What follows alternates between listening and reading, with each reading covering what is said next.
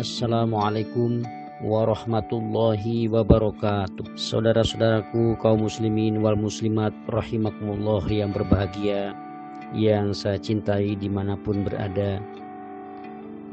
E, Tema kali ini akan saya sampaikan Yaitu temanya Tidak mampu membawa dan menjaga anugerah ilahi. Saudara-saudaraku yang saya cintai Alkisah pada zaman dahulu terdapatlah sebuah kerajaan, kerajaan yang besar yang dipimpin seorang raja yang adil, lagi bijaksana, yang begitu disukai dan menjadi panutan rakyatnya.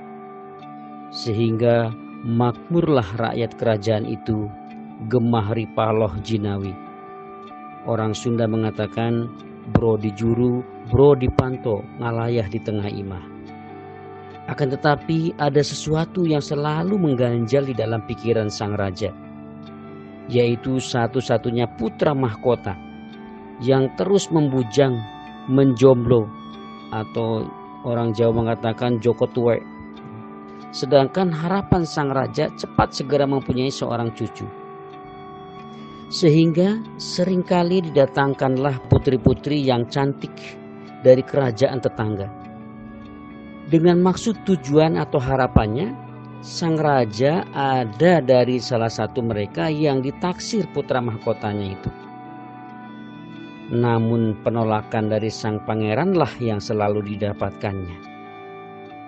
Cerita singkatnya, kebiasaan putra mahkota atau sang pangeran ini sebagai pewaris tunggal kerajaan yang makmur itu adalah setiap akhir bulan punya agenda rutin, yaitu berkeliling atau istilahnya turba, melihat-lihat dan memantau rakyatnya. Akan tetapi di pagi hari yang cerah itu tidak biasanya. Sang putra mahkota mengajak turba ke daerah-daerah yang terkenal kumuh, tempat pembuangan sampah tepatnya. Dan tiba-tiba pandangan sang pangeran tertujulah pada sekerumunan kere atau gembel yang sedang berebut bekas-bekas sisa makanan yang dibuang yang biasanya sudah bercampur dengan sampah dikerumuni lalat lagi bau. Di situlah sang pangeran mengamati gembel-gembel itu sambil mengelus dada. Tiba-tiba pandangan sang pangeran tertuju pada salah satu gembel perempuan. Diamatinya secara fokus Kemudian dengan sekonyong-konyong sang pangeran menyuruh pada pengawal-pengawalnya. Seraya berkata, Wahai para pengawal, mohon salah satu gembel perempuan itu supaya dibawa ke kerajaan. Maka seketika itu pula para pengawal langsung dengan sigap melaksanakan perintah sang pangeran sambil bercampur penuh keheranan di dalam hatinya. Ada apa dengan maksud sang pangeran ini?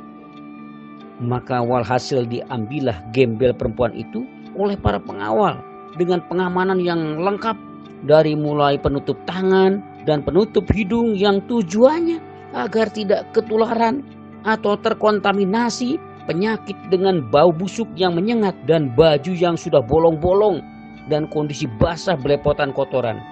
Rambut yang sudah sangat gimbal dan akhirnya dibawalah gembel itu ke kerajaan. Sesampainya di kerajaan, gembel itu dimandiin, direndam dengan air hangat bercampur rempah-rempah berkualitas tinggi yang mengandung harum dan mewangi.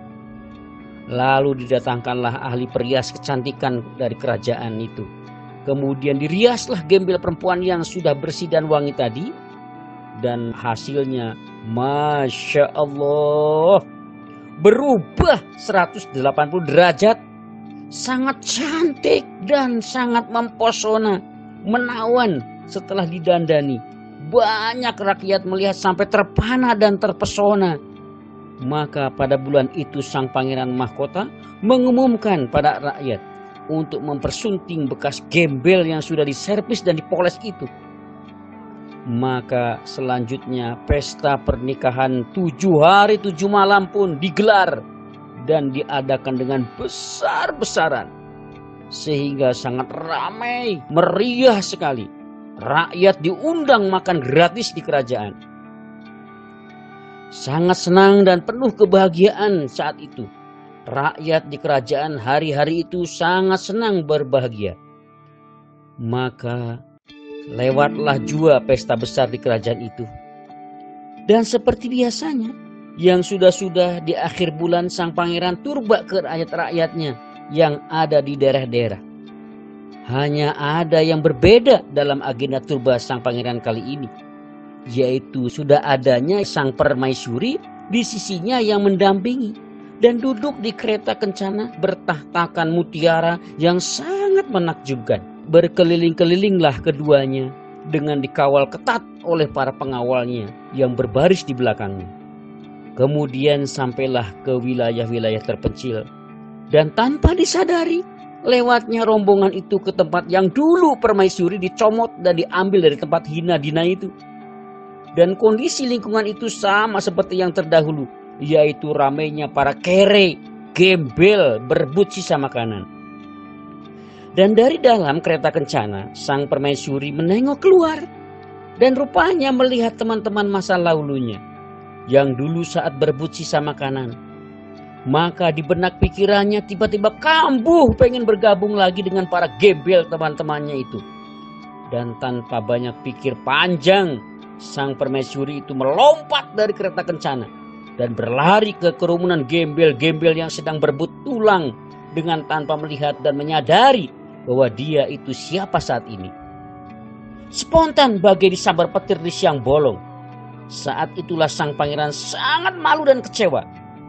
Maka sang pangeran dengan lantang mengeluarkan maklumat dan berkata, Oh, dasar balung kerek tidak mengerti arti dan nilai sebuah kesyukuran, tidak kuat membawa dan menjaga derajat, maka sang pangeran dengan segera meninggalkan tempat itu dalam keadaan menahan marah dan naik pitam dengan sangat. Walaupun sang perempuan berteriak-teriak ingin ikut, tapi sang pangeran sudah terlanjur malu. Maka ditinggalkanlah dia. Sang perempuan pun kembali seperti dahulu lagi, hidup kere dan dalam lingkungan yang hina dina. Na'udzubillah min syari dalik. Saudara-saudaraku yang saya cintai di mana pun berada.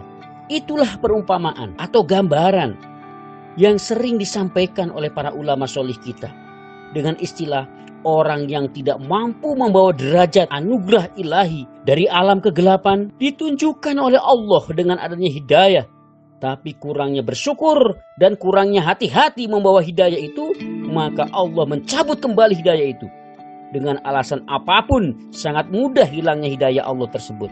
Sekali lagi, saya sampaikan, ilustrasi ini hanya sebagai analogi atau gambaran semata yang esensinya utama itu adalah untuk motivasi wabil khusus para generasi penerus tetap semangat di dalam menjalani kehidupan, sabar, husnudon bilah, banyak doa.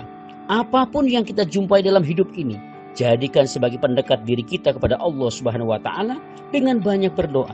Semoga Allah selalu memberikan kesehatan, panjang umur yang barokah, lancar ibadah, diberi rezeki yang halal berlimpah barokah, kelak husnul khotimah dan berhasil bersama-sama masuk surga Allah selamat dari nerakanya Allah.